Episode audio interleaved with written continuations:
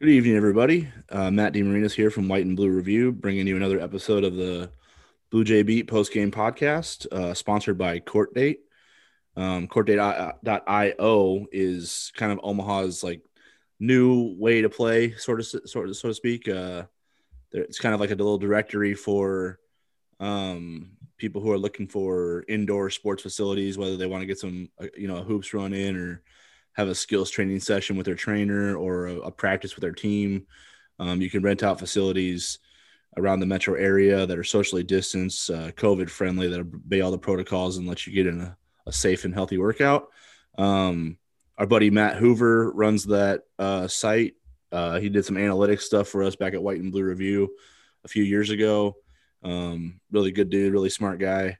Um, he set up that little website for everybody. So, um, yeah, just check it out and uh, let CourtDate kind of be your middleman for finding all these uh, open courts in the area for you to get some run in.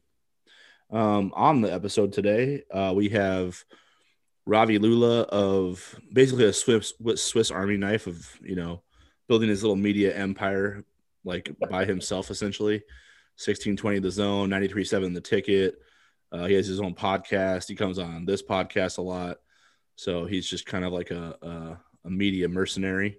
Um, and then we have uh, John Bishop, host of Unsportsmanlike Conduct on 1620 The Zone um, from 2 to 6 every weekday.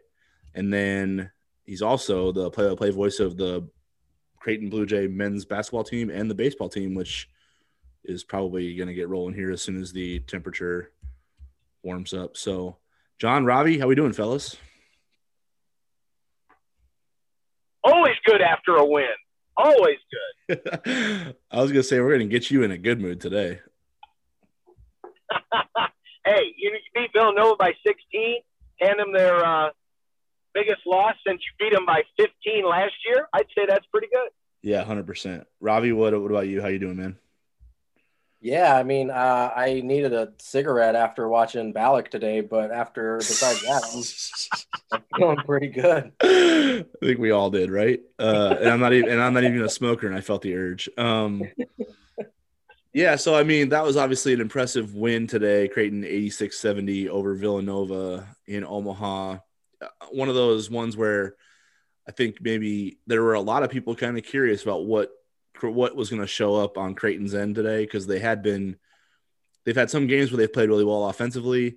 They've had some games where they've played really well defensively, but the but the times where those two have like synced together um, have maybe been few and far between this season. So it's led to maybe some frustration or some you know consternation over what this team's ceiling actually is. But today, both phases showed up with their A game ready, um, and the result was another pretty convincing win over Villanova, which is now kind of becoming habit for this group here. That you know they controlled the game in Omaha last year, they just didn't shoot the ball well enough to put it away.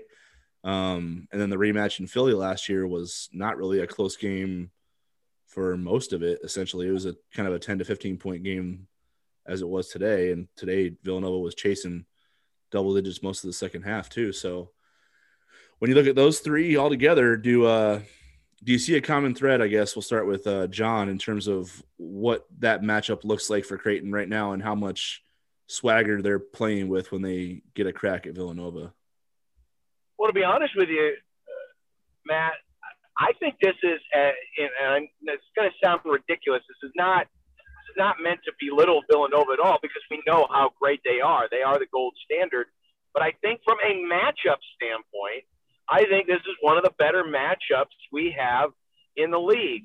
They don't have an elite on-ball defender. Um, they they don't have a rim protector, and so that's I mean those are the two areas where Creighton lives. You know that you know if you can't guard the three, eventually the shots are going to fall. Uh, I, I think there were more.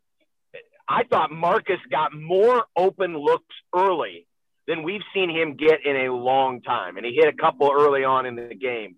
And then, of course, Mitch in the second half, and he's going to space the floor like Steph Curry. So, um, it, you know, it, it, it's hard to guard him anyway. But then you look at what happened in the first half.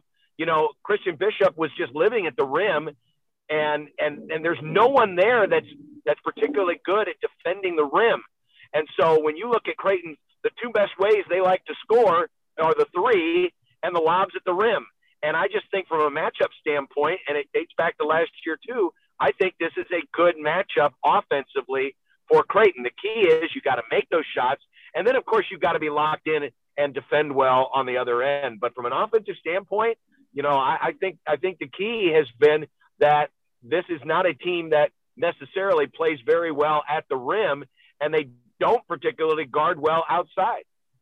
I 100% agree with all of that because, I mean, that's kind of why I, I thought before the season that a lot of the conversation around Nova being a clear favorite with a kind of a gap between them and whoever. I mean, everybody kind of expected Creighton to be at the top of the league, but the gap between them and Creighton was wider nationally than I thought it should have been, and it was it's exactly based on how you everything you just laid out there point by point in terms of the matchup. Ravi, I guess when you when you watch these teams together or when you've watched them separately, did anything surprise you today in terms of how what Creighton exploited and uh, just you know how they kind of dictated terms after that first maybe five minute stretch of basketball? I mean, I guess the biggest thing that surprised me is I just expected Villanova to shoot the ball better, and I know part of that was just probably an off night, but I think a lot of that was also Creighton's defense.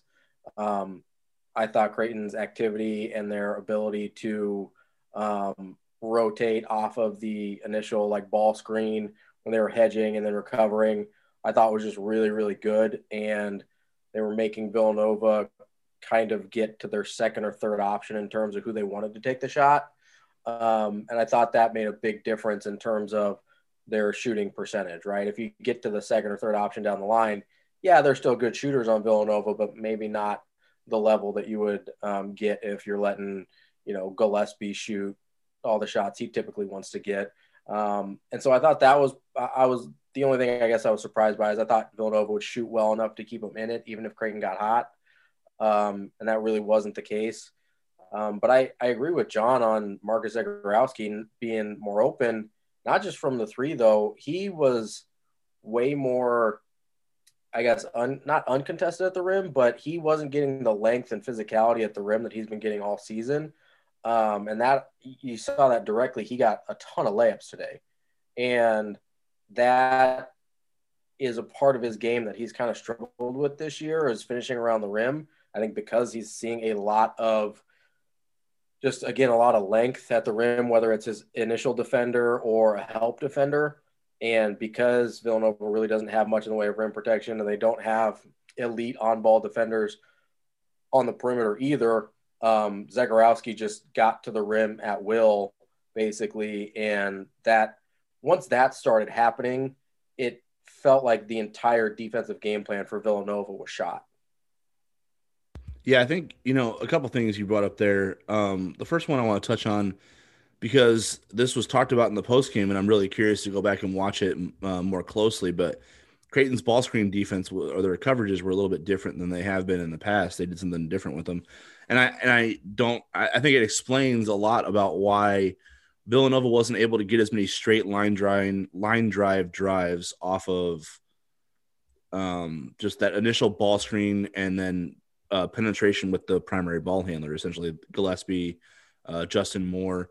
Those guys weren't able to get downhill into that lane area where they can jump stop and pivot, which which is what Villanova's offense does to initiate all of the rotations, and then their ball movement creates the open threes that they're able to generate off of that.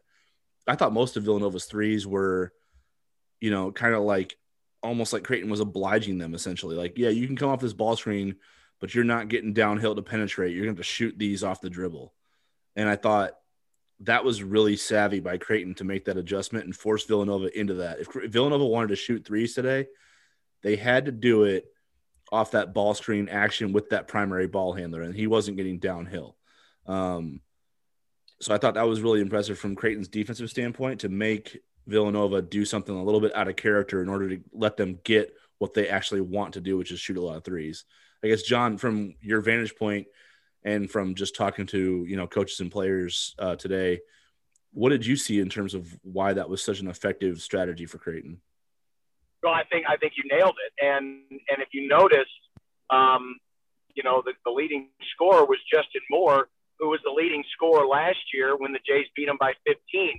You know, you're gonna someone someone's gonna get theirs, but the key was Robinson Earl. I mean, he was the one who was was on the hottest tear. He'd averaged 20 points since coming back from COVID pause, and he ends up what three for 13, three for 14, whatever it was, and and and he was never really much of a factor today. But you know, someone's going to get theirs, and it was more early on. But then you notice in the second half, especially when Denzel was able to play a little bit more, um, he wasn't able to to get free on as much as he did. And and you talked about, you know, it's so important what Villanova does. You get that dribble penetration, you get into the teeth of that defense, and then you jump stop, you pivot, you shot fake, you reverse.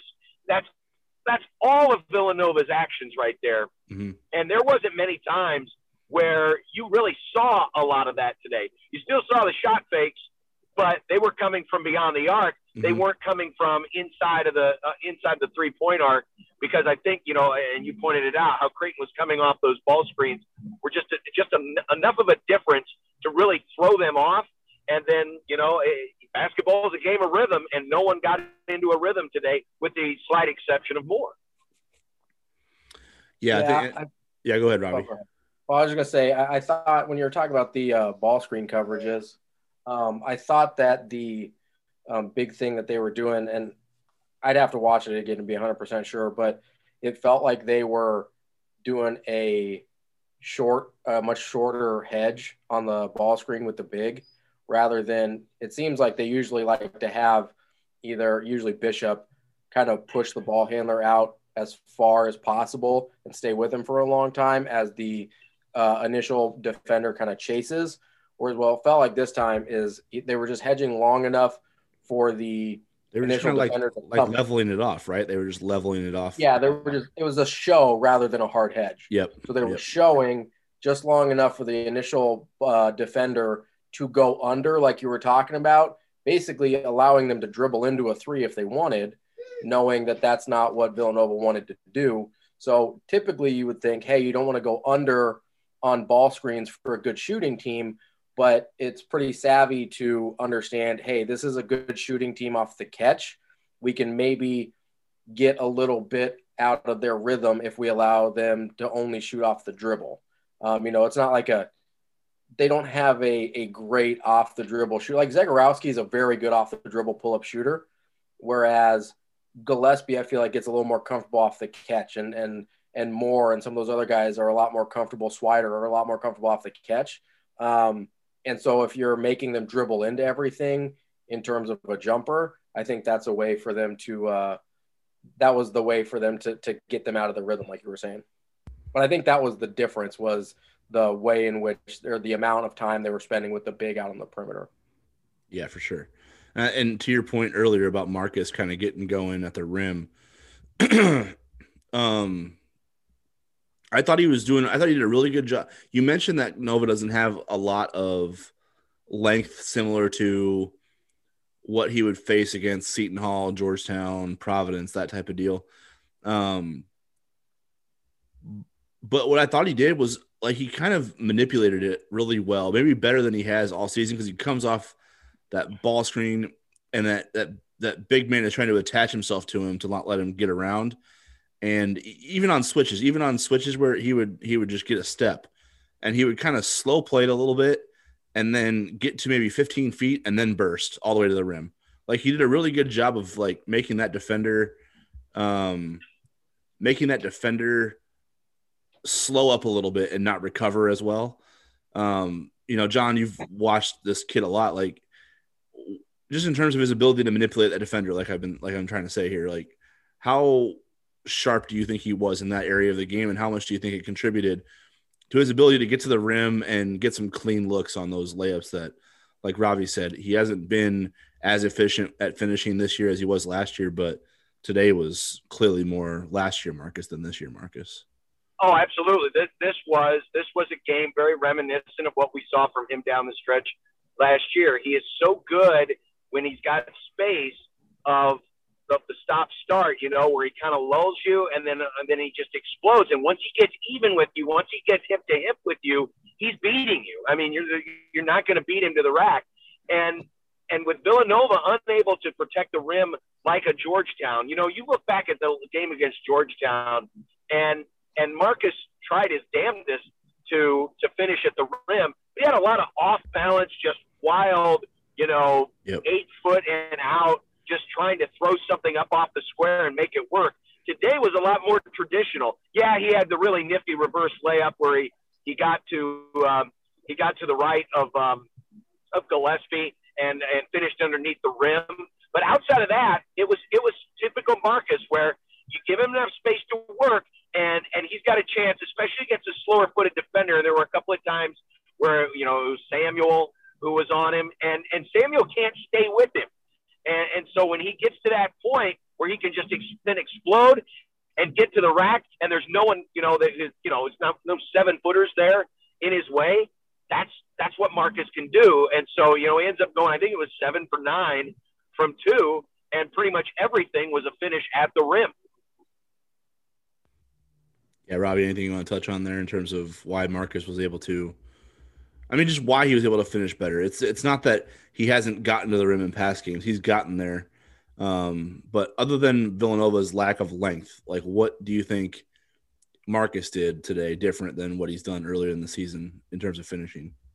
Well, I don't know if it was Marcus, but in terms of the rest of the team, I thought that Creighton hitting shots early really prevented Villanova from sending more help in terms of a, a, secondary defender at the rim to at least meet Marcus, whether it was trying to take a charge or try and contest at the rim a little bit.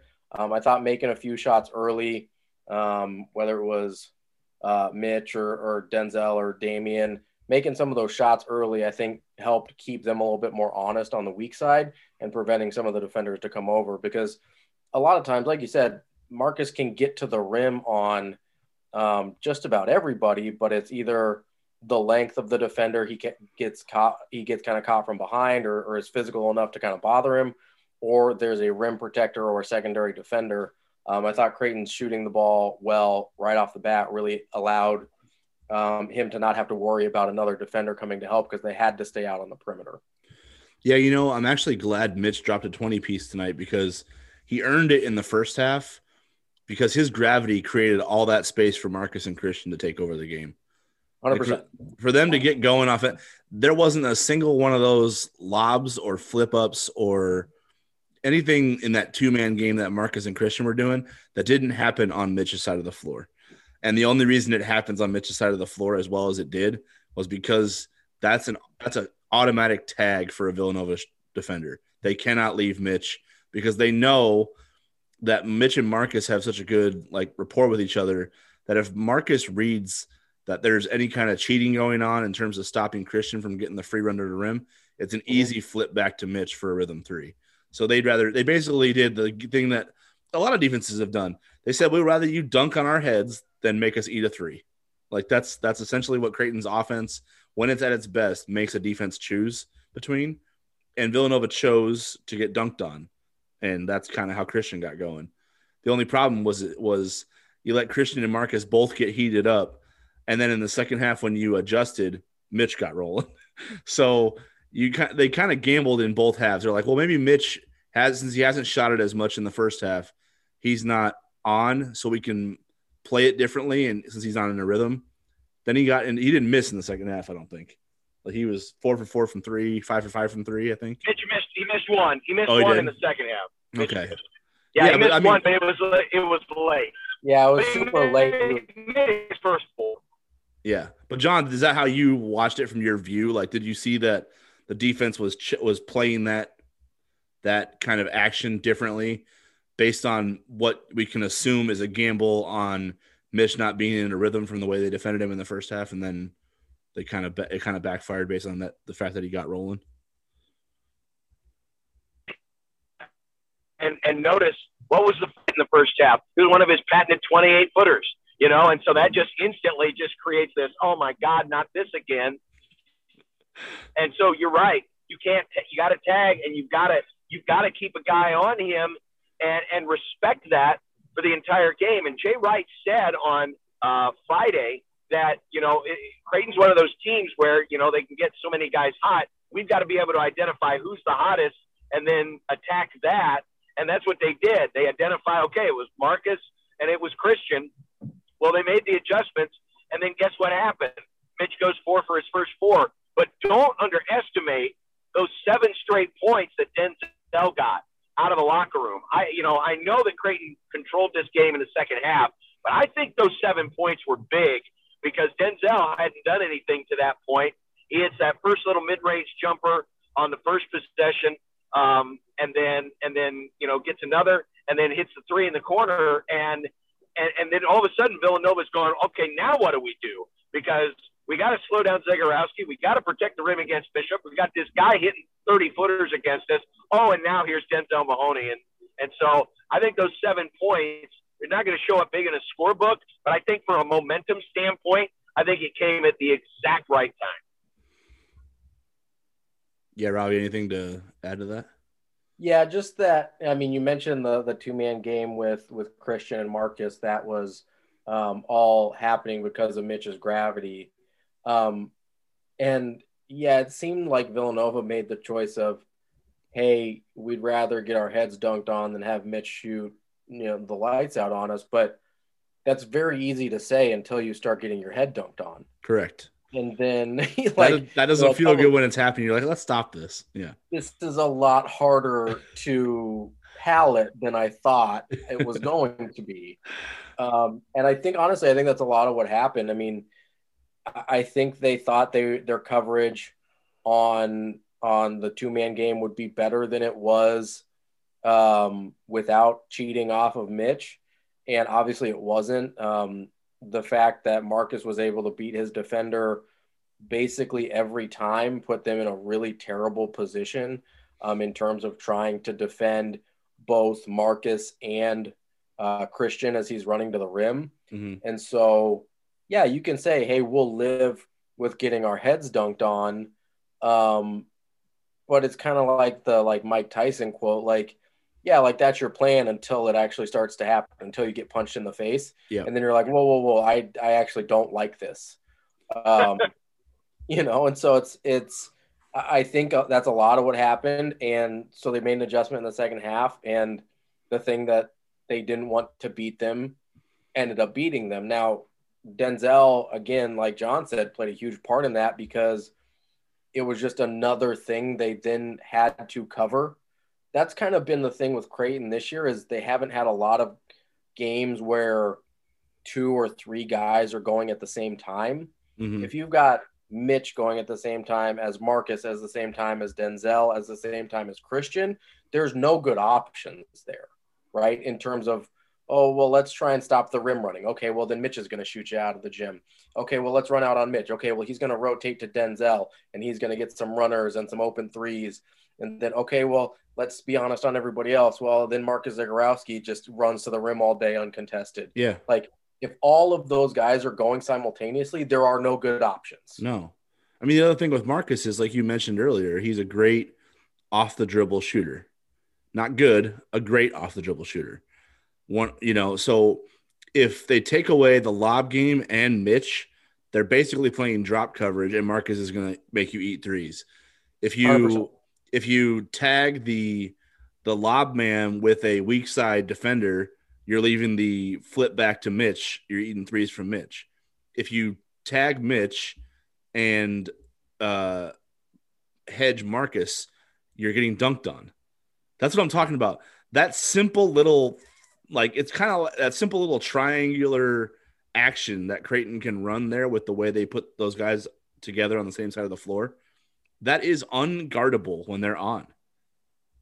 You know what I mean? Because you're basically praying for a miss. You can't defend it all. It's impossible. somehow you unless recover... you're in a zone defense, unless you're in a zone defense, which Villanova also tried, unless you're in a zone, you cannot defend that action. You're getting you're getting scored on one way or the other. Well, and if by chance you get lucky and you recover to Mitch in time, or you recover to Christian in time, then they swing it out to Denzel and you have another 20 point score to deal with. Mm-hmm. So even if by chance you do it everything perfectly and you guard the two man game right and you recover back to Mitch in time that he doesn't feel comfortable getting a shot off, then he swings it to Denzel and your whole defense is compromised while he's just running downhill to the rim or shooting an open three. That's why when you get all of those people going at the same time, it becomes a real problem. And that's why we haven't, in my opinion, seen this type of offensive performance from Creighton, at least in a while. You could maybe argue that the Seton Hall performance was similar to this. Um, the first one.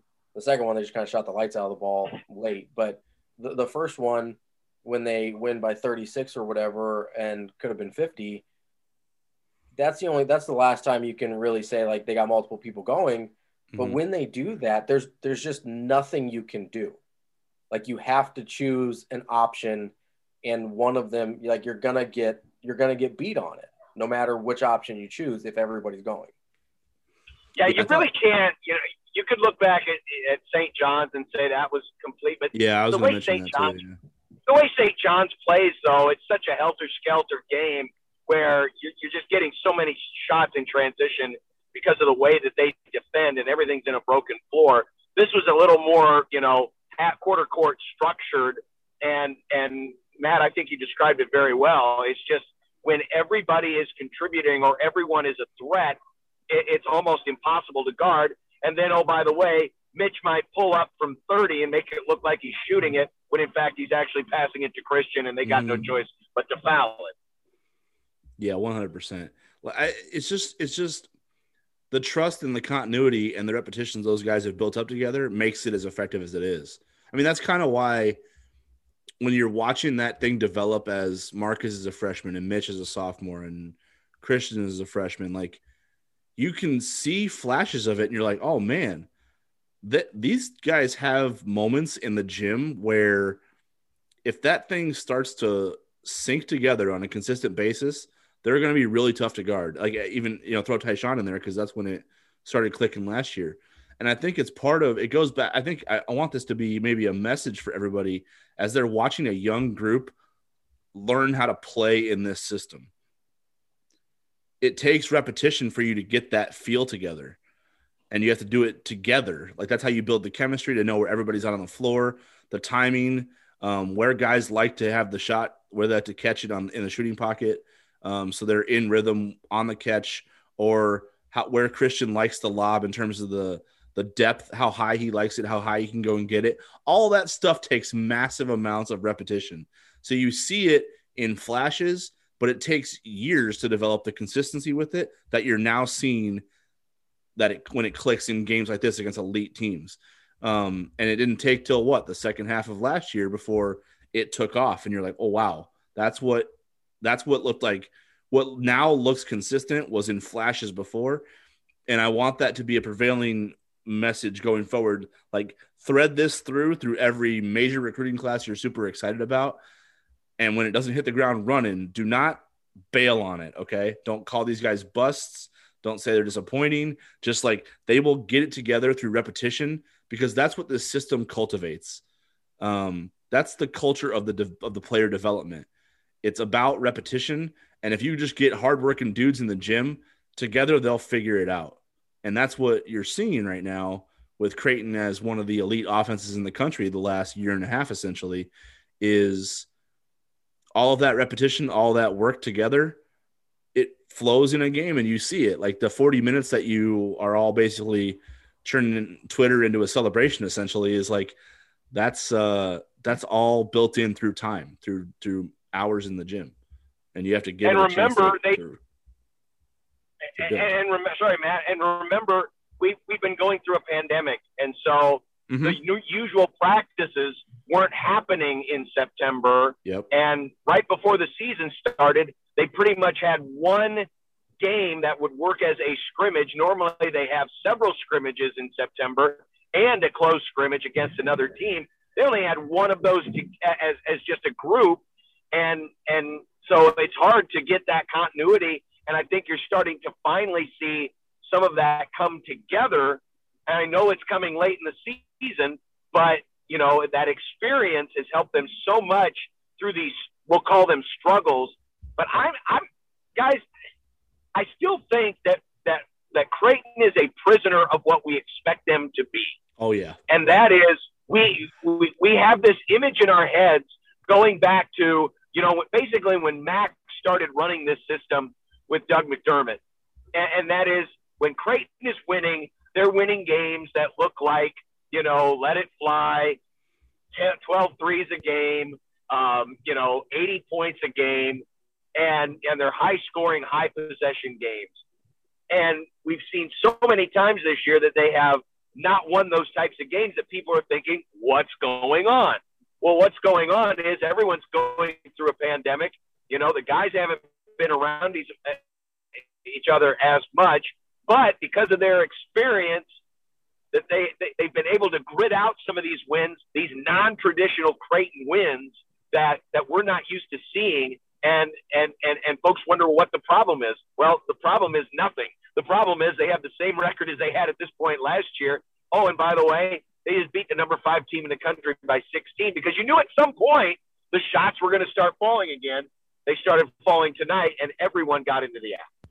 Yeah, Ravi. I mean, on that point, I know you've like heard we've talked about this working theory that like Jordan Scurry and I have going here, but like you look at the way they're winning, they look like a team that is just kind of compiling all this information about how to win every type of game. That's what an experienced team kind of does sometimes. I know it's probably it's certainly like frustrating from a fan standpoint to watch them lose to Providence and Marquette and Georgetown at home and lose to a Butler team that's that's a sub 500 team. Um, but all that stuff just teaches an experienced group how to approach every type of game essentially. Um, and even in the grinders that they've won, they're going to find themselves in those in March. Like, not every game is going to be the prettiest thing in the world. You have to still find a way to get it done. So that way, at the end of the year, you're not talking about, well, we didn't get to play our style of basketball today, and that's why we're going home. You have in March, you have to find a way to, to advance, despite not playing your style of basketball sometimes. So that's what I think this this group is doing because they're they're very aware of what their what their goals are and what their expectations are. So I think John's 100% right that they are kind of like prisoners of their own expectations because every game that that fans and um, media observers watch of them, they're kind of like measuring Creighton against themselves. When we don't factor in the the the notion that every team that Creighton has played up to this point, with the exception of Kansas, has been has put the target on Creighton's back has put the onus on them to be the better team. And with that comes like a certain sense of like entitlement or complacency. Like, yeah, Creighton doesn't Creighton doesn't look like the team with the edge today, but the reason is because they're being hunted right now. And when you're the hunted, you don't have the edge. You never you never do. Like you have to find that yourself. Today, uh, today was one example. Seton Hall at home was another example because there's just a fire there when they play Seton Hall um, Creighton had an edge to them. I mean, that's because that felt organic to them. Yeah, I think uh, one of the things that, and we've talked about this before with the expectations, but I think people came into this season expecting to pick up exactly where they left off on what was it, March seventh against Seton Hall yeah. in the in the CHI Center. I think they expected day one to look like that, and that is not realistic. Um, especially when you're, I, I, get you're bringing back, you know, five of your six top scorers or whatever, but the sixth was Ty-Shon Alexander. Like that's a big deal. Um, and I think people, it's kind of like that phenomenon people talk about, like when you're comparing your life to people's like Instagram photos or whatever. Like they're comparing the worst of this year's Creighton team to the best of last year's Creighton team. And that's not like this Creighton team got boat raced by San Diego State last year, and they lost to a really bad Georgetown team last year. And like a lot of the same stuff happened last year that we ended on such a high note that is happening this year that isn't over yet. Like we're in the middle of it still. Yeah, isn't the mm. isn't the Georgetown loss the only one that's by more than two possessions right now? Yeah, they're they yeah. haven't lost yeah. yeah seven points. Yeah, yeah, seven points is their worst loss of the season, and right. they come back, hold that team to 48 points, and beat them by 15 yeah. six days later. Yeah, they, so, they basically punted on offense and rolled still. yeah, and, and so there's there's that whole part of the expectations, and then you also have it's not even a, a results expectation; it's a how it should look expectation too, right? Right. Like yeah, Creighton fans style, are style so, style points. Yes, Creighton fans yep. are so used to it being pretty. Mm-hmm. And listen, that's part of the reason I like Creighton because I like watching pretty basketball. But I need you to win the ugly ones too, because otherwise you'll never make it to the second weekend. Yeah, like that's just also you can ident- also you can identify when an ugly game is going. You can like a team can start to panic a little bit because they don't have the the they can't rely on the fact that they've won this type of, of game before. Zone. Yes, hundred percent. Yeah. And if you if they if they never get out of their comfort zone in the regular season, then when it happens in the postseason, they yep. lose. Yep. Right. Mm-hmm. And that's mm-hmm. what we've seen time and time again with Creighton basketball is somebody doesn't let them play their style in the NCAA tournament and then they lose. Well, this team has shown a ton this year. Okay, they can win the grinders. They can win a defensive battle. They can win when they only make four threes or whatever and shoot 20% from three point range. They can win all these different styles and it just gives you a larger uh, margin of error, right? You don't have to say, if we don't hit 15 threes, we're not winning this game. Or if we don't shoot 40% from three, we're not winning this game. It gives you so much more leeway in terms of, okay, we're facing, you know, we're facing a grinded out, uh, let's say UCLA. They're going to play UCLA in the tournament, right? And you got these ugly Mick Cronin basketball games. Well, Creighton's ready for that now right? And they've played these ugly games now, and they've played them against better teams than UCLA. So they're in a position where they're no longer out of their comfort zone when they're not playing their pretty style of basketball because they've been there before, they've done that, and they've won that way. And yes, I prefer it when they score 90 points and make 15 threes too. Everyone prefers that. It's way more fun. Yep. Okay. But you know what is way more fun than scoring 90 points in February? Making the Sweet 16 in March, right? And that's what they're working towards now. Well, look at look at every game in the Mac era in the NCAA tournament.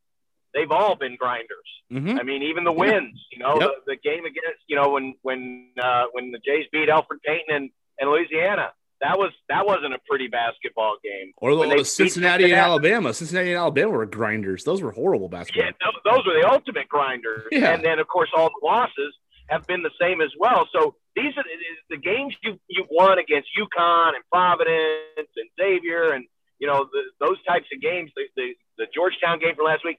That's what you're expected to win in March. Yep. Because it's it you know first off Creighton is very rarely in a position where it's playing a completely outmatched team. The mm-hmm. highest they were seeded was third, but then they drew Louisiana and they drew an NBA player. Yep. Uh, you know, so you're not playing. You're not. You're not playing. You know, McNeese State or some some dog out there where you can just go out and wow teams and, and make 15 threes.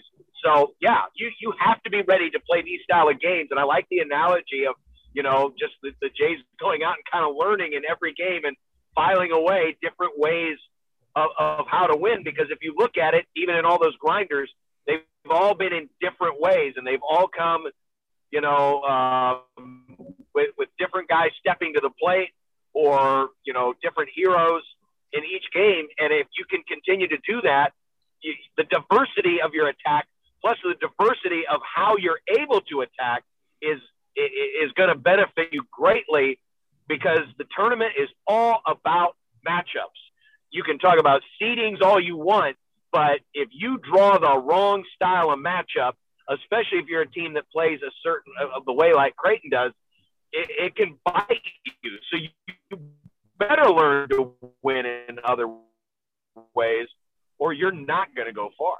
One hundred percent. That's accurate. And I just I feel like um, I feel like it's it's not just the ability to um, like you said, it's not just the ability to win grinders, but it's the ability to win grinders when, let's say, Mitch isn't shooting the ball well. We've had games where uh, Marcus isn't shooting particularly well, and you have to figure out a way to score points and to generate offense and all these types of things.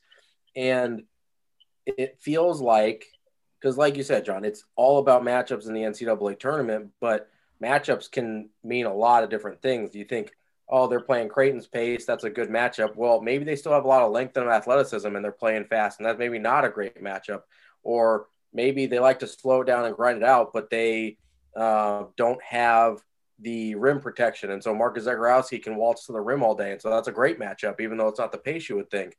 I, I feel like Creighton has spent a lot of this season, and maybe not intentionally. Like, I don't know that they're choosing, like, hey, we're to play super slow today, or hey, we're to make sure Mitch doesn't get going today and see if we can win without him. Like, I don't think they're doing that intentionally, but they've gone out a bunch of different times and shown that they can win a multitude of matchups and it's not just fast or slow or physical or finesse there's lots of different kinds of matchups. And the more matchups you can get comfortable with the better chance you have of winning in march mm-hmm. you know? And they've gotten a pretty good versatile uh, sample of those this year.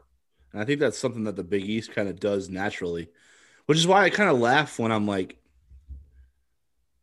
i don't know. I laugh when i look at these uh, for like the bracket reveal today or just the general feel for who thinks highly of which conference. Like when you look at the big east when i look at the big east i don't know if you guys agree with this or not. When i look at the big east i see a very diverse playing style like style of play. You're gonna face like st john's doesn't play like seton hall does.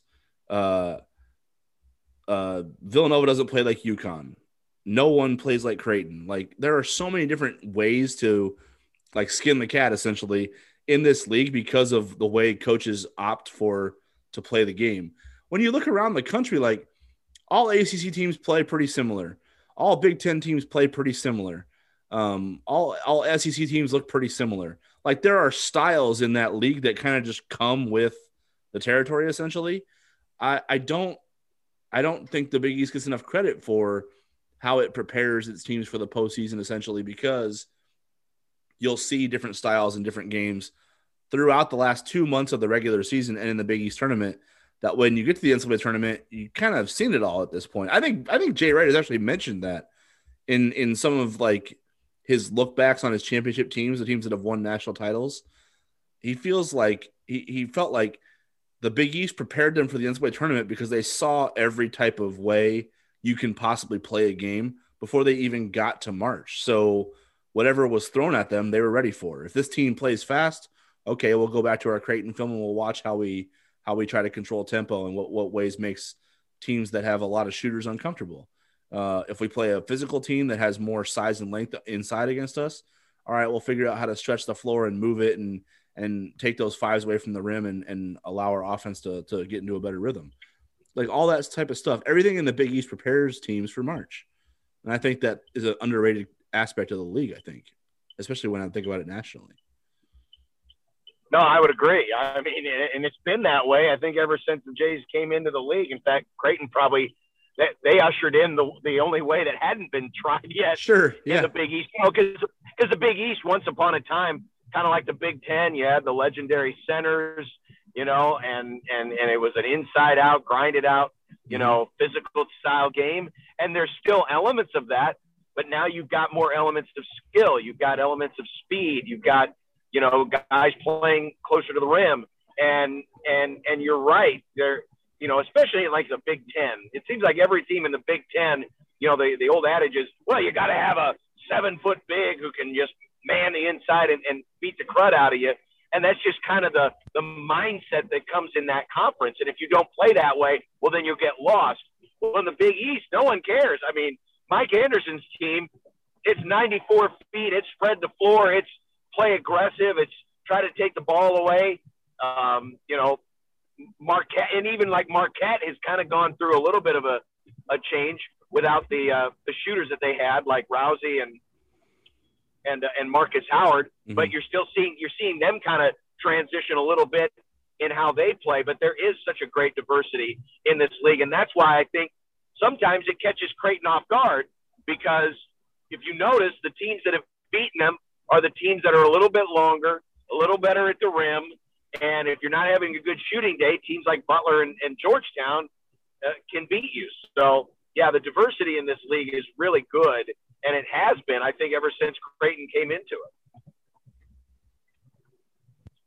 Yeah, one thing I want to touch on before we get into questions, so I kind of skim through these so I know what we're about to what we're about to talk about here in a, in a, in a second. But I, I just kind of wanted to get you guys' feel for this because I felt like it was a standout moment. I marked it down when it happened, and everything that happened after the timeout that it that it that it prompted, um, basically, essentially changed the game. Like Villanova was owning the offensive glass. I mean, it was there was one possession, and this is the possession I'm talking about, where it was almost like a joke they got so many offensive rebounds. I mean, it was like they're just going to score, and that's why Creighton gets the ball back. Essentially, it was looked like it looked like they were playing make it take it without the makes. Um, but Damien Jefferson chases down that loose ball and beats he beats Jermaine Samuels to it, and then he like jumps out of bounds and throws it off Jeremiah Robinson Earl. So essentially, two Villanova guys beat every Creighton player to the ball, but uh, DJ fought through them to get it and then won the possession by throwing it off JRE. And, and and the look on his face was like they got the ball, but he was like disgusted. Damien was like he was mad that that possession went the way it did. Villanova didn't score, but they had I think three second chance opportunities on that possession. And when they you did. come out, and then you come out of the timeout and Mac had that look in his eye like he had just spent two straight minutes yelling. And you saw how disgusted DJ was going into the timeout. Like, what in the hell are we doing out here? Why are they owning us this bad on the glass? Because it wasn't like Creighton was getting manhandled physically. They were just getting beat from an effort standpoint. It was like Creighton's just not running to the loose ball. They're not tracking the ball. They're putting bodies on men and then they're just like watching it essentially. And Villanova was racing to the loose ball and corralling it. So I think they were all that all that changed the game when. Well, DJ one of those one play, of those rebounds. Go ahead. I was going to say, Matt, one of those one of those one of those balls was was Gillespie out hustling Mitch to the floor, and and that was one of the three offensive rebounds. And I think you noticed in the second half. I don't know what the breakdown was first half to second half, but I thought Damien was. He's always been good at at playing above his height in terms of you know going up and getting the ball. Um, but I thought he was really good. He had a couple of big big rebounds early in that second half, and I think that kind of stemmed from the play you were just talking about, where you know everyone was kind of disgusted. And, and that, some of that's to be expected because Villanova will shoot enough threes where you're going to get those awkward caroms, you're going to get those long ricochets, and and you know you might lose some of those. But that possession was just absolutely ridiculous because there were a couple of times Creighton was just out hustled to the basketball, and and after that moment, it was like, all right, we've had enough of this. Yeah, Creighton. Uh, yeah, Villanova, the, Villanova uh, missed Villanova missed twenty shots in the second half. Creighton grabbed Creighton rebounded sixteen of them. So that was that was how that was how much and most defensive those, rebounding think, flipped. Yeah, and I think I think most of those four rebounds were late.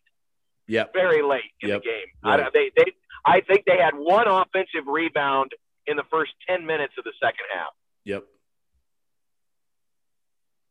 Yeah, I, I, I thought I think the point you made about uh, DJ looking disgusted, even though they got the possession and theoretically the result that they wanted was uh, was interesting because I think a lot of times, especially on defense, um, it's really easy to be a results oriented team in terms of, well, they didn't make the shot, they didn't score on that possession, so we're okay. Well, that doesn't mean you played good defense. Sometimes they just missed the shot, right? And more often than not, if you play good defense, you're going to be rewarded for it in the result. But sometimes you're going to be rewarded in the result when you play bad defense. And the fact that he was disgusted despite getting the result that he wanted, I thought is really good progress from where this team's come defensively because Damien recognized, hey, our effort in the process of this was not good enough, regardless of how we, uh, of, regardless of the fact that they didn't score and we got the ball back. 100%. And that's a huge difference, especially when you're a really good offensive team. It's really easy to just hope for misses and say we'll outscore them because we're better at scoring than they are. And most of the time with Creighton, they are better scoring than the other team is. But the difference between, like we said, a team that you have to rely on just getting hot and hoping for the best in March, and a team that can you can rely on or expect to make the second second weekend is a team that is devoted to the defensive process, not just hoping for the right result. And I think that part with DJ was a was a sign of that. That's a level of maturity, I think, that only shows itself through experience. You, yeah. It's only only by experiencing the ways that the game is played at this level through years of just seeing it, essentially experiencing it firsthand, can you be mature enough to be upset with your teammates over the fact that you just earned a possession against a top five team, essentially? Like you can consider that like a win in a in a tough battle. Like, oh man, it's hard to get a rebound here. Whew, I'm glad we got that one. No, he was like upset because hey, that's not our standard of of, of defense right there. We're just we're, we're basically running around like our heads are cut off and Villanova's grabbing everything. Like we got to fight harder than this. And I think that takes a level of maturity that only comes through experience. And I also think that team meeting that they had last week, the players only meeting, we talked to Mitch on the radio after the game and and you know they they they kind of downplayed what was said, but it sounded like there were some pretty open, honest, heart to heart conversations that were had. And I, I think some of it is probably, you know, just the general frustration. I mean, this has been a rough time for everybody, but, you know, the usual experience of what college basketball has been. You know, I, I don't go on the road with the guys, but I've heard, you know, kind of what the procedure is. And, you know, usually you get a lot of great team bonding activities that happen. Mm-hmm. There's none of that. I mean, they go to, they, they fly to the, you know, the other town, they go to the hotel, they're stuck in the hotel they go to practice.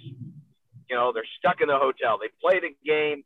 They get on the plane, or they, they play the game. Then they get on the plane. They go to the next town, and there's no there's none of that team bonding stuff. And I so so I think, and, and Max talked about this a lot this year. You know, just how how less joyful the basketball games have been, and he's been very open about that. And so I think you know having that team meeting and just kind of letting everyone just kind of get their frustrations out.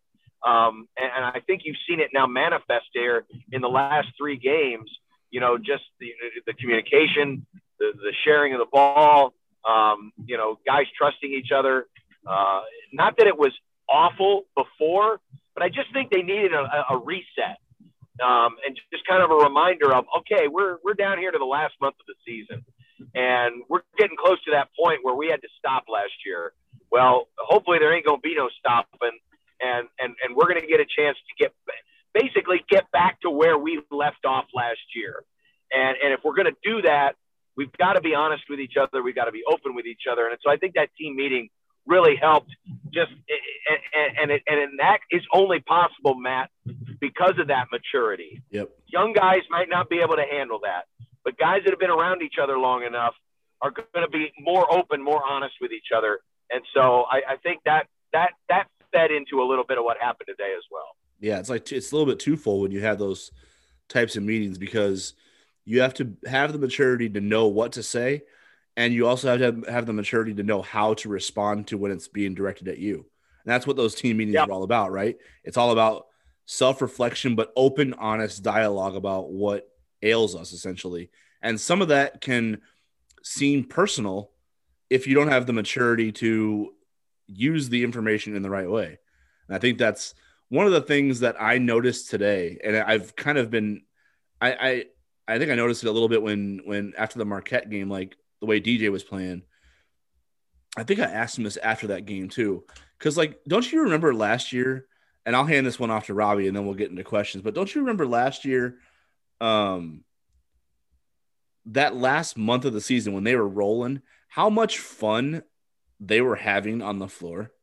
Like it looked like they were playing in an all-star game essentially. And these are tough, hard Big East games, but they made a lot of them look easy for large stretches of the game because when they were flowing and feeding off the crowd and feeding off each other, there was not anything that could that could throw them off their game because they were having so much fun playing it. So that was one thing I noted today was you saw Marcus getting his bag a little bit today, right? He had his best game of the year from a statistical standpoint. Um, and you saw him crack a smile, and I and I didn't when it happened. It it kind of like shook me a little bit because I'm like, oh yeah, Marcus smiles when he's playing well. He hasn't smiled yep. all year. And I'm like, that might be the first time. Now the camera doesn't show us everything, so not being in the arena might take this away from uh, our ability to, uh, you know, anal- analyze the performances. But that's the first time I can remember him smiling this year. And I'm like, that's Creighton basketball right there. Like they, they'll shoot a three, they'll throw a lob to the rim, they'll dunk it, and then they'll like laugh about it and go down and play defense. Like they'll literally laugh and smile about it because that's when they're at their best. So when they are smiling, I think they know that, oh, yeah, this is how we're supposed to do it right here. And I wonder, I kind of wonder if the team meeting brought that out a little bit like, hey, remember, we're supposed to be enjoying this. Like, that's how we were at our best last year when we were all having fun feeding off each other. And I, I and I, and Ravi, like, I know watching the, when you're watching the Warriors become who they are, like all that stuff that made them so hated across the league and across like uh, sports fans uh, the sports world, like it was all because of like their showmanship within their success, right? The way they kind of um, emoted their successes on the court. And it's like when you're playing, when you're having fun and playing that way, it just kind of rolls and becomes unstoppable in itself. So uh, that's what I noticed today. It was like Marcus smiled, and I'm like, oh yeah, that's what Creighton looks like when they're firing in all cylinders.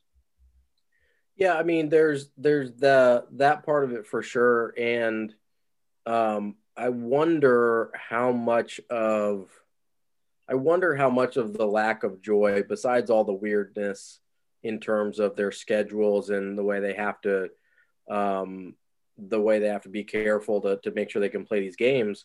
But I also feel like because it's a level of showmanship that brings out a lot of that joy, the lack of the fans is a big deal for this team um, they you could tell during that stretch last year that they really fed off the home crowd and sometimes the opposing crowds too, frankly.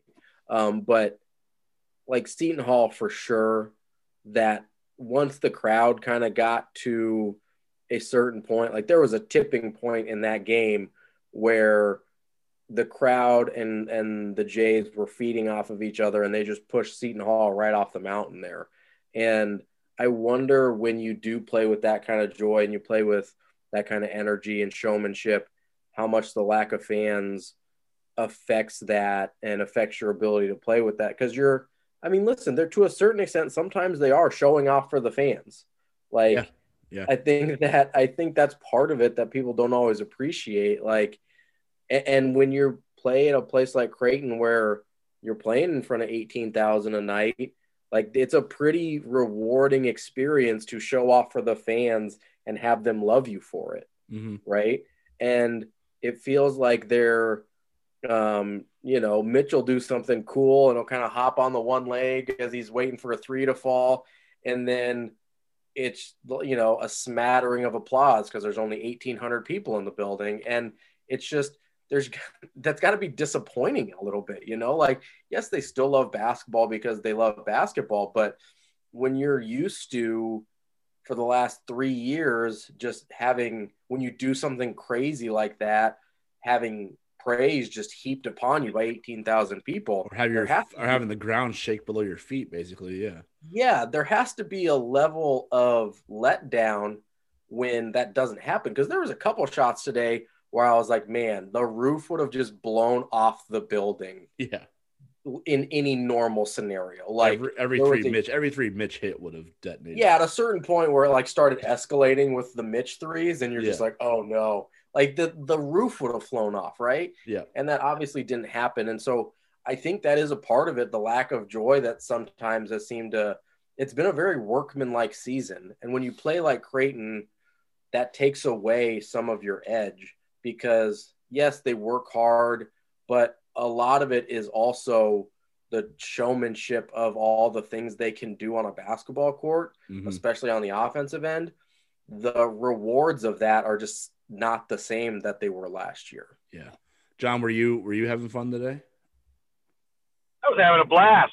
and I thought the I actually thought the crowd you know, for the 1800 that were in there was as, as it was the loudest 1800 we've had this year. Dude, I, it was thought, it was loud on TV. I felt like it was full. Well, yeah, and and a little bit of that is manipulation by by television because we get the same crowd feed uh, up in the radio booth as oh, they okay. do, and they were and they were riding that game pretty heavy. And there were times where I had to adjust, but you know, just being there, uh, it, it was still an, as energetic an 1800 as, as we've had all year. Well, there's a little inside baseball for everybody because I definitely felt it watching. I'm like, holy crap, these people are being loud today. Was nice. Yeah, they, they definitely rode the, they rode the crowd levels a little hotter today on Fox than than they have this year. Gotcha. Well, it enhanced the it enhanced the viewing experience at home. So like, dang, this place is juiced. Um, let's jump into questions. We got a handful of them, but I think some of them will allow us to to branch off into different topics. Um, let's see. Uh, so Barry uh, Barry Zub uh, thinks maybe that Creighton can pick up a game because they have this 10, 11 day break essentially before they play DePaul. Um, Matt kind of shot that down a little bit in the post game presser, so I don't think that's what they're after right now. I'm, I think that they're going to use this to build off this offensive performance here and see if they can get guys into a better rhythm, um, work on some of the things that maybe that at this point in the season they feel like are still deficient. Um, and I don't, I don't know if they're gonna, I don't know if they're gonna chase an opponent. They certainly don't need a Big East one. They're, they're all caught up. They're not behind on Big East games. They're ahead. No, they, they, they played them all. and, and what, what is their gain by it? You're not gonna, you know, yeah. Are you going to pick up a, a, a non-conference opponent that's going to be good enough to improve your resume? Probably not. So you're just going out there chasing another win for a win. Right. They've been pointing to this break um, for for a couple of weeks, and if they were to play an extra game, I would be stunned. I think they want this break. They want to work on themselves. They want to get a little R and R or whatever you can get from R and R. But yeah, no, there's not going to be another game until the fall. Yeah, the only thing when I look at it today, based on the reveal, like the bracket reveal, I don't know if that put that in would have put that in their minds had they lost today that they should chase a resume booster somewhere if there's one available if team has an opening. Um, but beating Villanova today, I feel like took care of the nonsense we saw earlier with the bracket reveal. I call it nonsense because I felt like it was, but like I think that I think beating Villanova the way they did took care of that. So I don't think they need or they feel like they need to chase a game anymore. And I think they can use this this you know week and a half essentially to build themselves up in their own gym without having to prove who they are just to the outside world essentially. Ravi, agree. Yeah, I I tend to agree. I think picking up. I mean, I, I think the break is way more beneficial to Creighton than any game they could pick up. I, I, I don't think that is even a remote possibility. Well, I think it's a remote possibility. I just don't think it's going to happen. Um, let's see our next question. Um, where are we at? Uh, J fan 02. Hey, right up John Bishop's alley. Uh, did the players only did the players only meeting involve the players yelling at Mitch for not shooting and threatening threatening to threatening to I guess throw him off the team if he doesn't show at least seven threes a game. I don't know. Uh, we did we did say there was some honest conversations, right? So if you're criticizing Mitch, what are you criticizing him for? Essentially, not shooting enough, maybe. I don't know if that happened or not. He's definitely shot the. I doubt it. Uh, I mean, yeah, he did. So I, I guess I, you know, maybe it's easy for us to to surmise based yeah. on the six for eight performance, it was yeah, shoot more. But I would say this though, as far as on a serious side, it's not like Mitch has turned down that many open shots. I mean, teams have done a good job of staying on him, and he has had some he has had some tough games in terms of finding open shots. So I, I would I would challenge anybody to think, well, Mitch doesn't shoot it enough. Well, a lot of those times it was because he couldn't shoot because he was guarded. So um, I, I wouldn't I wouldn't get too excited about you know whether or not he's taking enough shots. Yeah, he'll occasionally pass one up. I thought he passed one up today that he should have shot. Instead, he gave it to Denzel in the corner. But um, yeah, other than that, I listen. It wasn't that big a deal. Yeah, yeah. Ravi is demonstratively shaking his head. Uh, like. I I know when when when Mitch passed up the one that John's talking about that Ravi put a hole in some in one wall in his house. Like I was so mad. I was so mad. Um, I will say I think John's right. I don't think recently he's passed very many open looks up. Um, I think there was a stretch earlier in the season where he seemed like he wasn't comfortable catching it or something for a few games where I felt like he was passing up maybe three or four pretty open looks a game. And listen, I, I understand that it's all just like a comfort and feel thing for him. So, you know, you don't necessarily want a guy who's not comfortable shooting it anyway. Um, but it, it, seemed like there was a weird stretch where he just wasn't catching it right or something. Um, I think that's past. My only argument for uh, Mitch being more aggressive is I would like to see him take advantage of, and he, he has in the last couple games of guys flying out on him on that pump fake and going to the rim. And he mm-hmm. started doing that a little bit more. Um, but there was a stretch earlier in the season where he wasn't going to the rim at all, and that was really frustrating. Well, I think that home game against Providence, it was like, okay, you're being way too passive because you've blown by dudes now and you're not looking yes. at the score. Yeah. Yeah. And so I, I, feel like he's kind of corrected that part of it. Yeah. But that would be my only complaint in terms of aggressiveness is when he um, when he does have a guy come flying out on him to go ahead and, and get to the rim if he can. Because honestly, he's been pretty good finishing. He's been um, he's been pretty effective at that. So I just I always want to see just a little bit more of that. But he, he's gotten a lot better there also.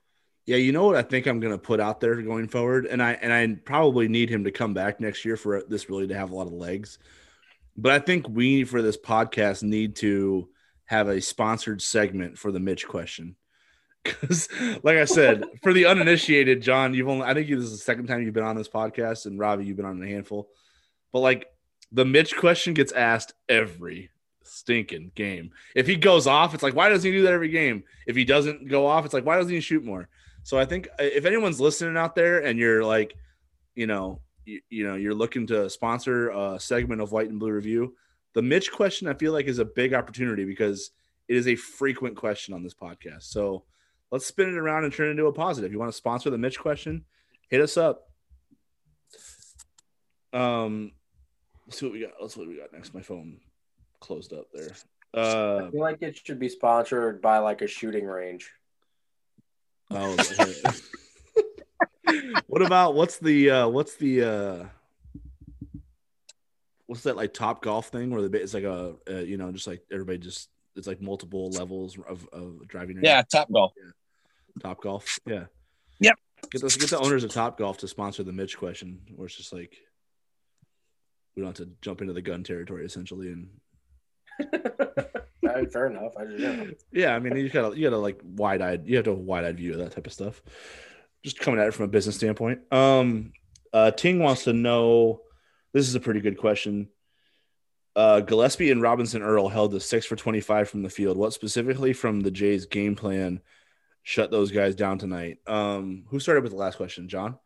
We'll go with Ravi next after this one. Um, you know what? I think it was like Marcus Zegarowski and Christian Bishop. Like, I don't know if Creighton did anything fancy with those guys. I think they were like, look, here's what everybody says are like the dudes in terms of like the point guard center uh combo in the league. Like, how do you guys feel about that essentially? I thought Christian and Marcus played with a chip on their shoulder today. Like JRE is the um, he's kind of building some momentum, building some steam, rightfully so, as the player of the year in the league essentially right now. Uh, and then Colin was right there with Marcus in the preseason for some preseason player of the year love. It felt like it was down to those two guys essentially. I think they took this matchup a little personally. I think they were like, all right, these are the dudes everybody's kind of measuring us against. Let's see who's let's see what's what. And well, honestly, I, I, was extremely surprised at how much of a mismatch it was today. I think you're exactly right. I mean, consider you got Colin Gillespie, who's the point guard on the supposed best team in the conference, mm-hmm.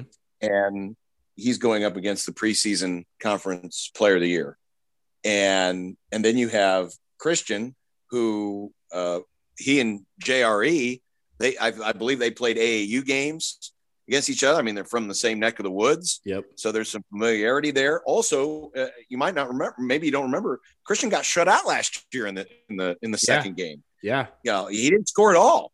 And and and I thought, you know, maybe a little bit of that may have played into today. And I noticed something coming into the building. Well, I was already in the building, but when I um, when I was sitting up there waiting for Mac to come over and do our pregame, when Mac came into the building, first thing he did, normally he comes in, he comes in the opposite tunnel, like where the with the opposition team, their tunnel. That's usually where he enters the arena. Well, he entered the arena out of out of the opposite tunnel um, on the media side, and immediately walked over to Christian. And I, I couldn't tell. I thought I, I, I didn't know if he had a, a sheet in his hand or maybe it was an iPad or something. But I think there was a conversation that went on. Um, maybe something that Mac noticed in a game plan or, or noticed that they hadn't had a chance to go over. And they had a, you know, probably like a three, four, five minute conversation before Mac went to the locker room. And so, uh, you know, I, I think, I think he, he was aware. I think Christian was aware of how big it was for him and, and he knew that he would have a good matchup today because you know JRE he's he's a great player, but he doesn't normally see a lot of guys who can guard him from the five position. Oh, 100%. like Christian can. Yeah, and and that's a totally different look. And so I I I wish I would have remembered to ask Mac about that after the game, uh, what he may have been talking about. But I think this was pretty important for both of them. So to your point, I think you're right. I think both of them, Marcus and, and Christian, had, had something to prove today, and and they went out and they they flat out outplayed them both in at every level. Yeah. No, that's the that's the one thing I didn't think about coming in because you're always kind of thinking about how is Creighton compromised. You know, when you go into these games, you don't really think about. I kind of figured Villanova was compromised from a defensive standpoint in terms of they just don't guard the dribble all that well. And I'm like, well, Creighton's going to get a lot of good shots today. I feel like if it's all about if they knock them down because Villanova doesn't guard the dribble well. They haven't done it for about a year and a half, essentially, at a high level. So I'm like, yeah, I feel like that's an area Creighton can exploit. The the other thing was I you know watching Jeremiah Robinson Earl these last few games like he and and then looking breaking down his numbers and seeing how much he's improved in his mid range shooting and his three point shooting I'm like wow I don't know if Creighton has defended a five like that in a while.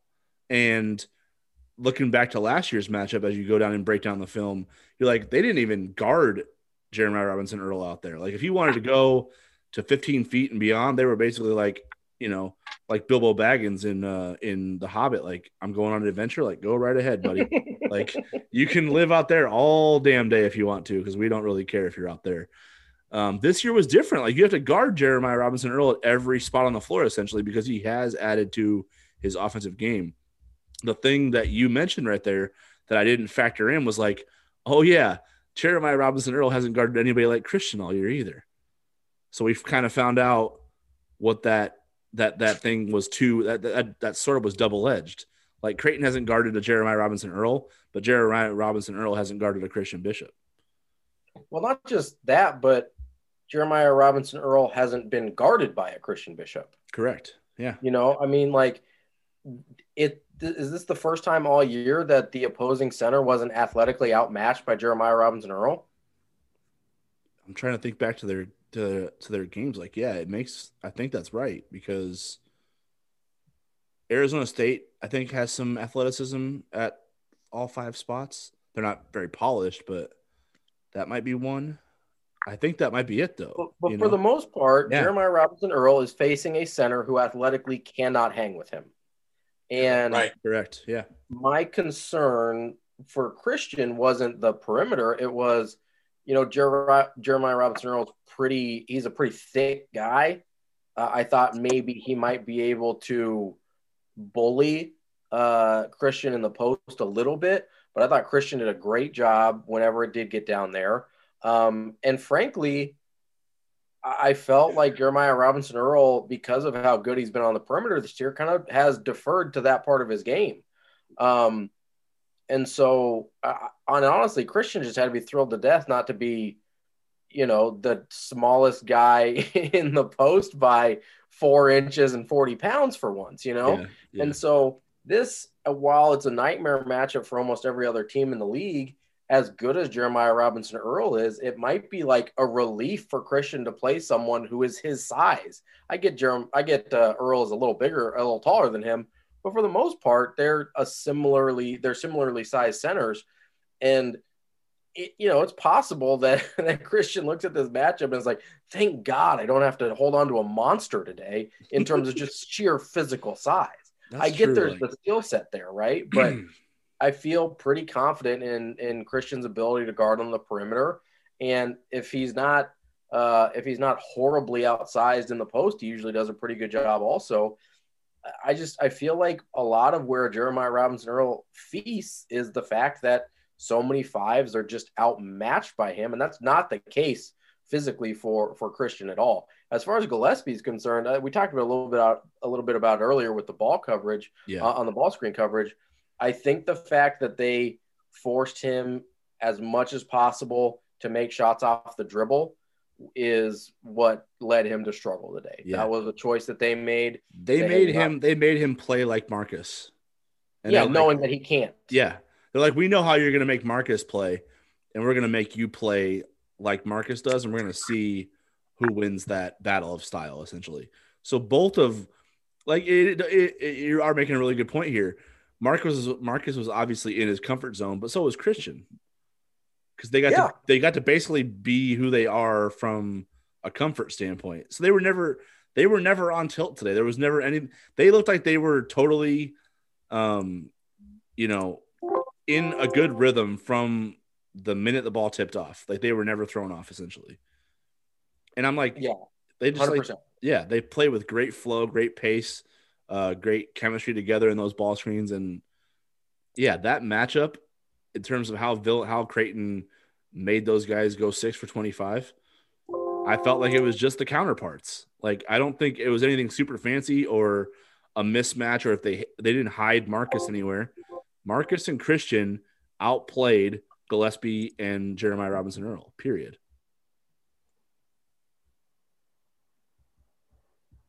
Couldn't agree more. I'll leave it at that. Yep. I my phone keeps like going into. I forgot to like extend the uh what is it the uh display so it shuts off and, and I can't transition to questions fast enough. Um, let's see what do we have left. Uh, five star foul wants to know: Is there anything better to watch than a Mitch Ballock soul crushing three? We'll start with Ravi on this one. Um, in college basketball, no. yeah, I was gonna It's say my in pro it's when he- spoken for. yeah. When he uh, when he gets rolling, and he makes two, three, four in a row, it's just it's just pure bliss. I, I don't know how else to describe it. It's incredible. um, and especially when one of those is like a, a 30 footer, um, I just start screaming. Start screaming. When he- when he when tees he, up uh, a logo bomb, you're like, yes, let it happen. Yeah, the, the one that he beat the shot clock on in the second half, I was, oof, it, I was, I was gone. I was done. You Well, know, you know what? what? That that makes up for all of the stupid banked in threes Oh my god! Creighton has Yeah. given up this year. It's it happened again. I mean, I, I- now Marquette did it. Um, uh, uh, Duke did it for Providence. I think did. UConn had one, Mhm. um, and now this. I mean, it, it's uncanny how many banked in threes we've seen from the opponents this year. All of them in our building. Yep. It's just a great gym to shoot in. Um, Yes. like, but you know what's funny about the Mitch one? Like, at the one three that I feel like is the ultimate. It's probably good he didn't hit it, but it's also I also kind of like as I'm further away from it now, as I'm separated from it, I kind of just want to like go back into an alternate timeline and see what would have happened had he hit it. Um, that it just like would have been like a nuke went off. The De, the De, the DePaul game where they were ripping off those that like twenty to nothing run essentially where where I don't know how many points they scored in a row, but like it was turnover, run out, dunk, turnover, run out, dunk essentially. And Mitch at the end of that, at the tail end of that, he uh he pinned some dude on the glass. So like he had a pin block, a Mhm. chase down. Okay. And then he was trailing Marcus on the in the tra- in transition, and he got like that little flip back, and he pulled from about thirty five to forty range, and it was so dead on, but it was just like a it was a touch long that it like hit back iron and came off. Had he capped off that stretch with that bomb, there would have been mass casualties in the arena. Like people would have been falling over each other. People would have fallen off from the 200 section down into the 100 section. Like there just would have been like bodies everywhere had he knocked that down. So I, I think I told him this on the podcast we did with Marcus. Like I'm glad he didn't hit that for the public safety. But now I kind of, as I'm further removed from it, I want to go back and like see how people would have reacted to that because the the audible gasp that you get from a Mitch three when he pulled from there and let that one go, I mean, it was like everyone's breath was gone. It was like a, one of those, like they shook their hearts out of rhythm essentially when he let it go. And I'm like, oh my god, if he had hit that, I don't even know what would have happened to that crowd. Do you guys remember what that that three that he missed? Oh yeah. Yeah, I don't, but I, I'll take your word for it. All these, you know, when I get old, I, I lose my memory. But yeah, it's it's it, it- Mitch. Mitch just has this way about him, man. When he gets on a roll, there's nothing more fun to watch because because with each one, it, I never thought I'd see another shooter like um like Ethan. Uh, but this guy is is next level. I still I would still pay to watch a three point shooting contest between Mitch and Ethan. hmm Uh, I I think it would be high entertainment. for sure. I I think Norlander said it today. Like Creighton's playing like Ethan Wragge's still out there. I'm like, he wears number 24 these days. He is. He's just, He's got a beard. He's Yeah. in every. Uh-huh. Yeah. Yeah. Um, our last question of the day, and I think this is a good way to end it because I can just kind of moderate here. Um, Josh, John's co-host and our good buddy Josh Peterson from Unsportsmanlike Conduct wants John and Ravi to fight over Thanksgiving food, essentially. and I have a five minute cap that I'm supposed to keep on this, but if it goes over, it's okay. So I guess I don't know. I, I haven't heard this. Uh, Is there like is there beef here with uh, not no pun intended, but is there is there some beef here with the Thanksgiving food? I mean, Ravi and I don't agree on turkey at all, but is is what, Well, what, I think- what, I what are John's Rob- Thanksgiving takes? I guess. Rob Ravi, I he, he basically hates everything about Thanksgiving. Yeah, the he's Thanksgiving. yeah yeah. I don't think there's anything in the Thanksgiving meal that he likes. Um, I like the think. Cool Whip on top of the pumpkin pie. Really, that's what you like? Yes. Okay. Um, I also so I have some like alternates that are not like Thanksgiving food staples, but you do see them a lot. Yeah, I've heard these abominations. Um, well, come on. Um, like you get like a good uh, mac and cheese sometimes, Not so not not off to a bad start. Yeah. um, which I really enjoy a good, a good mac and cheese. Um, and then I also really like the uh, like the the au gratin pot- potatoes, the cheesy potatoes. Okay. like the real thin sliced these cheesy potatoes. Those they're not a staple, but I see them, you know, it's like a 50-50 at Thanksgiving. no uh, agree. and no agree. No egregious substitutions at this point yet. Keep going. I mean, that's it. That those are my those are my two preferred Mm. sides. Yeah, sides. Um, What's your your primaries are where we start to throw. Oh yeah, I want Yeah. prime rib. Yeah. See what the hell, man. What's wrong? You would rather eat turkey than prime rib? My ever? thing. My thing is like you. The way you talk about turkey is like I don't think you've eaten turkey before. You talk about it Turkey's like a it's. straight garbage bird. I have it every year, and I Garbage bird. eat it every year. So John, are you? It's only one time. Yeah, for real. I know mean, who eats turkey more than time. once. It- it- Yeah. listen, I, I get it. You if if if if the turkey is done wrong, then yeah, it's garbage. But if if you can keep it juicy, and that's the key, Uh huh. I think it's fantastic. And and the key is the gravy. You got to have the gravy. The gravy makes everything. And and if you're afraid of gravy, if you don't like gravy, then then you're probably not going to like Thanksgiving. That's probably the main reason I love Thanksgiving is I Right. literally can put gravy On the whole everything. thing. Yeah. on the whole thing. How many meals know? can you eat in your life where the sauce like connects the whole dish? I'm just it does. yeah, I mean, you can even pour it on the Jello salad. Uh, It's Yeah. just it's, Yeah, that's that's a little nasty, but yeah, I'm. I I'm mean, Jello salad's nasty in general, but putting gravy on it doesn't help. Yeah, I'm passing on. I'm passing on Jello salad, but the gravy connects everything. It's like the. the- Listen, the gravy's great, but the fact that you need gravy to make your why do you edible, see? That's the part where I don't. You lose me. Why? Why is that like a, a non-negotiable for you? like everything, everything needs help to thrive. Like you gotta, not season, true. you gotta season your meat, otherwise it tastes like You got to season the prime rib, yeah, yeah. you, the horseradish sauce. You have to season it. You don't have to cover it in sauce to make it edible. You don't need to cover turkey in sauce to make it edible. That's just like a little, I little I special. uh, disagree strongly there. well, that's what I mean. You haven't been cooked. You haven't been given properly cooked turkey. I have. are- I've had the there deep fried. I've had the whatever. I've had all of it. The whatever you didn't even This is say from a guy who eats just- chicken nuggets every day. Chicken I- I don't- Not every day. every day you fill in, which won't be as much anymore because we're not paying people apparently. But every Yeah. day he fills in, he's bringing in 40 pieces of ch- McDonald's chicken nuggets and he's smashing the crap out of them.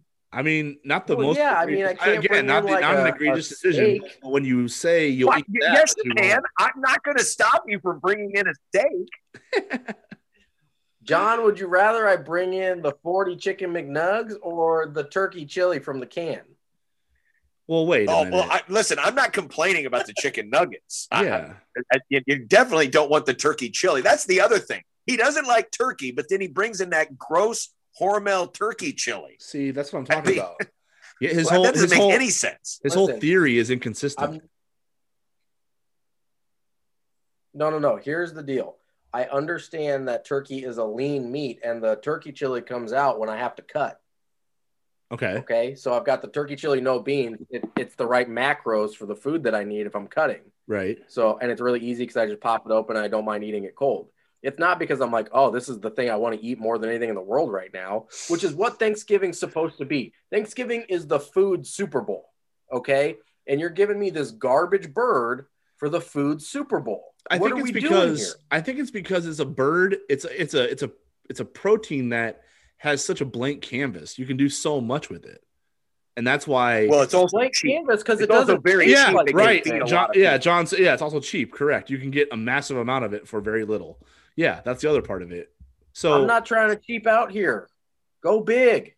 Yeah, but the thing is, you can also make it very flavorful in a variety of ways. Whereas there's only so many ways you can make a prime rib flavorful. You can't. It's not. yeah, just cook not the really a- prime rib because it's a prime rib already. right. But I mean, What are we doesn't have talking about it here? doesn't have like versatility to it. You have to cook it a certain It way. doesn't Otherwise, versatility. It's prime rib. well, I like versatility. That's why turkey is like underrated in my opinion, based on the way you talk about it. Like, Turkey's I feel like there's all of a sudden this like uprising of turkey haters, and I'm like, where did you all come from? Like, what? What They're kind of- following my lead. You're leading them in a bad direction this time. No, I'm leading them to the promised I land of steak at Thanksgiving. Listen, I'm just saying, you I'm wanna- with you on mac and cheese and stuff, but like you've got to embrace the ability to make a good tasting turkey. You you want a hot take? Uh, honestly, the turkey is like third or fourth on my list of things I like most about Thanksgiving dinner. Yeah, yeah. I it's mean, like, yeah, it's I, like- I'm, I, I mean, I'm the dressing. I love dressing or stuffing, whatever you want to call it. Uh, the mashed potatoes, the gravy, and, and if I don't have cranberry sauce, then then it, then it's a very empty Thanksgiving for me. oh, really? Is So, cranberry your number one. Yeah. oh, huge cranberry sauce guy. okay, Got to have the the savory and the sweet. okay. Is the are you like a homemade cranberry or you like it out of the can? I'll do both, but I prefer the homemade, and it's not it's not hard. You just take a bag of cranberries and boil it with some sugar and some water, and Right. it comes out and it's delicious. Uh, I feel like for the listen, there's parts that like I like mashed potatoes. I prefer the the au gratin potatoes, but the mashed potatoes are good. I like a good gravy. Um, stuffing is like really hit and miss for me because bad stuffing is really bad. Just like turkey. stuff- It's just like anything, dude. You No, gotta. no, no, no, no. Listen, b- good stuffing is really good, whereas good turkey is still bad. Turkey, turkey is like turkey is like reverse pizza, right? Dude, even I- bad pizza is pretty good, but even good turkey is pretty bad. we need to get like Gordon Ramsay did on this podcast sick because like turkey seasoning is the key to everything. Nothing tastes Listen, good if- without help. If somebody can cook me turkey, not ground turkey, because I'll eat ground turkey as a lean beef alternative because sometimes you have to. Yeah. Um, but if, if somebody can cook me a whole turkey in a manner that I enjoy it, I Okay. will happily admit to it. Bet. But I've never had it. I've never had a good Thanksgiving turkey. And if I have the option, which I do, because I, as as Damon likes to call me, I'm a dink, which I thought was a slur at first, but it just means double income, no kids. Me and my wife, two incomes, no children. Um, thought, So- thought Tatum was calling you a slur. Like, hey, yeah, he called me that on air, and like I was like, whoa, whoa. Um, but he goes, and then he defined it. He goes, double income, no kids, and I was like, oh yeah, dink for life.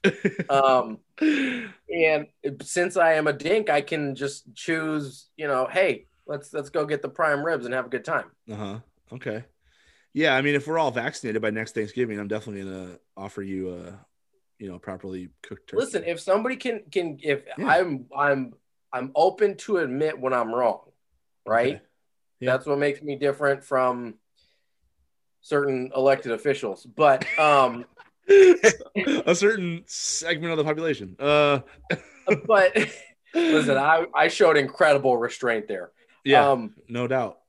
but I will if, if somebody can bring me a well a, a cooked uh, Thanksgiving cooked turkey, and it's good, I will admit it. I will admit if I li- if I like it. Yeah. Okay. So I'm not like I'm not digging. I'm not like stuck in the sand here. Uh, I do think turkey is incredibly hard to prepare, which is why prepare well, which is why I think it's a bad choice for that meal. That's the Like- thing that that's the thing that's enjoyable about Thanksgiving is that like the meal is not easily brought together.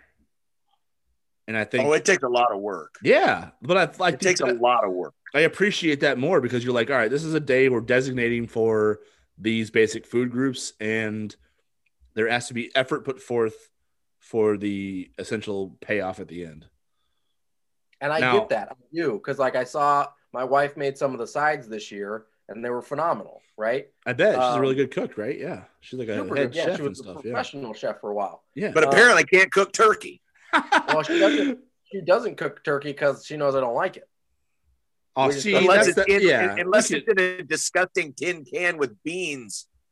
Could- I know. Yeah, yeah. She lets you eat that. Actually, I do the no beans. I do the no beans chili. Come on. Oh, that's right. No beans. Sorry. No beans. got to keep those carbs out of there. Yeah, we'll get you. Oh, covered. see, that's the other problem. I mean, Thanksgiving, it's not it's not just the food Super Bowl, it's the carb Super Bowl. Yep. It's true. So many Everything carbs. about Thanksgiving is about carbs. I really Like, got if to load if up you- on the insulin there. If you do Thanksgiving right, five o'clock should be bedtime, essentially. Yes. Yeah. Which is perfect timing because that's usually the second half of the Cowboys game. you got one on- last dig in on Josh, Josh to wrap up the topic. I love it. Five o'clock on uh, five o'clock on Thanksgiving is is refill my my insulin pump time. Oh, Gotta okay. gotta reload that thing because all you those go to carbs are can you go to sleep? Can you go to sleep after refilling that? Can you? Yeah, it- yeah, yeah, yeah. Okay. Yeah, we'll see. That's just your bedtime dessert, essentially. Anyway. Insulin for dessert. Ravi, wants more pie? No, take my shot and I'm gonna hit the sack. Thanks. oh, hey, you gotta make lemons out of on lemon. Yeah, you gotta make lemons out of lemonade in life, man. We love you. um, all right, everybody. Thanks for your questions, John, Ravi. This was a lot of fun. Uh, appreciate you guys hopping on. Um, we're gonna have a long extended break here, so we will talk to you guys. We appreciate you coming on. We appreciate your feedback, um, listening to the show, and chiming in with your questions.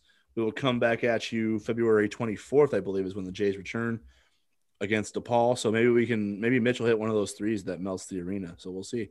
Um, in the meantime, everybody stay safe out there. And uh, yeah, we'll talk to you next time. Thanks.